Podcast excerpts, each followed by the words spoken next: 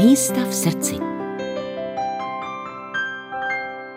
No, eh, jak dlouhý je ten pořad? Protože má místa v srdci, je jich hodně a kdybych je měl všechna vyjmenovat, tak eh, by nám asi nestačila ani čtvrthodinka, ale moje místo v srdci je můj současný domov, což je obec Radíč na Sedlčansku.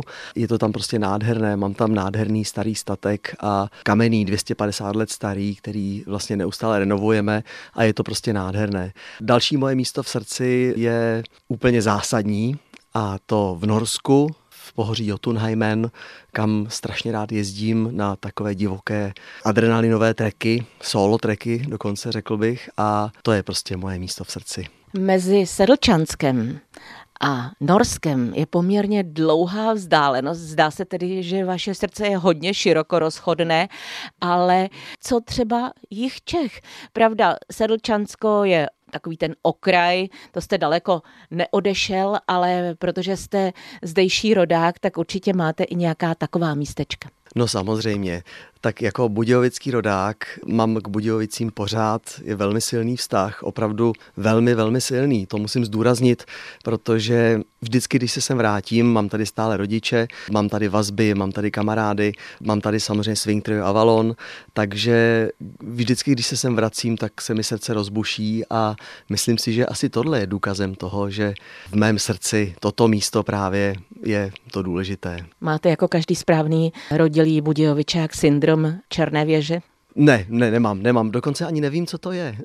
a tuším teda, že to je asi syndrom jaksi závislosti na českých Budějovicích.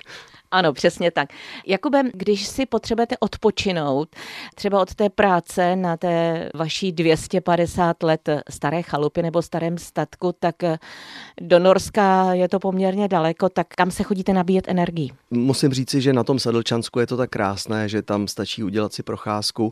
Navíc právě to moje místo, ten můj domov je v lůně přírody, dalo by se říci, to je to, co, po čem jsem vždycky toužil.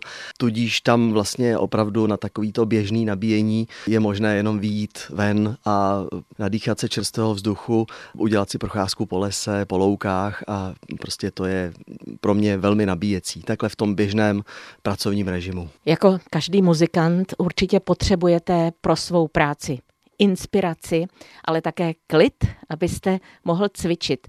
Máte ve svém domě nějaké takové místečko?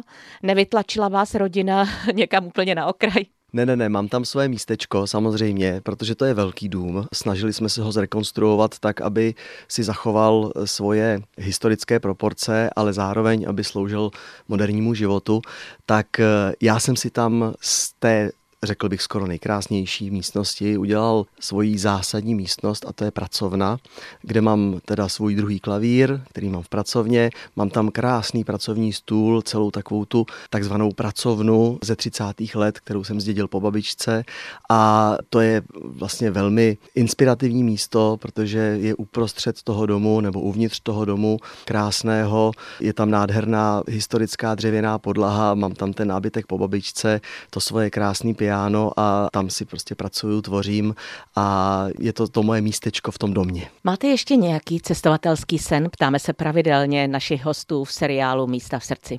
Ano, mám. Já teda jsem velký cestovatel, to musím přiznat. Já jsem opravdu sjezdil už takřka celý svět. Nejradši mám dobrodružné cestování s krosnou, což je trošku klamu tělem, ale je to opravdu tak. Vždy, když mám koncert, tak se obleču do smokingu a když potom vyrazím na cesty, tak jsem teda opravdu opravdový cestovatel. No a sny cestovatelské ještě mám protože přesto, že už jsem byl opravdu v mnoha koutech celého světa, tak mým snem je Jižní Amerika ještě, kde jsem ještě nebyl, a to konkrétně oblast Peru, kde bych teda hrozně rád pokořil horstvo a nasál tu atmosféru zase tohohle toho koutu světa. Jinak musím zmínit, že pro mě třeba zásadní úplně cesta byla do Afriky, kdy jsem projel s mým kamarádem Vítkem 12 států afrických napříč celou Afrikou, takže to prostě svědčí o tom, že ta vášeň pro cestování u mě je opravdu obrovská. Říká klavírista swing tria Avalon, českobudějovický rodák, který teď žije na Sedlčansku v nádherném 250 let starém kamenném statku Jakub Šafr. Pro Český rozhlas České Budějovice Mirka Nezvalová.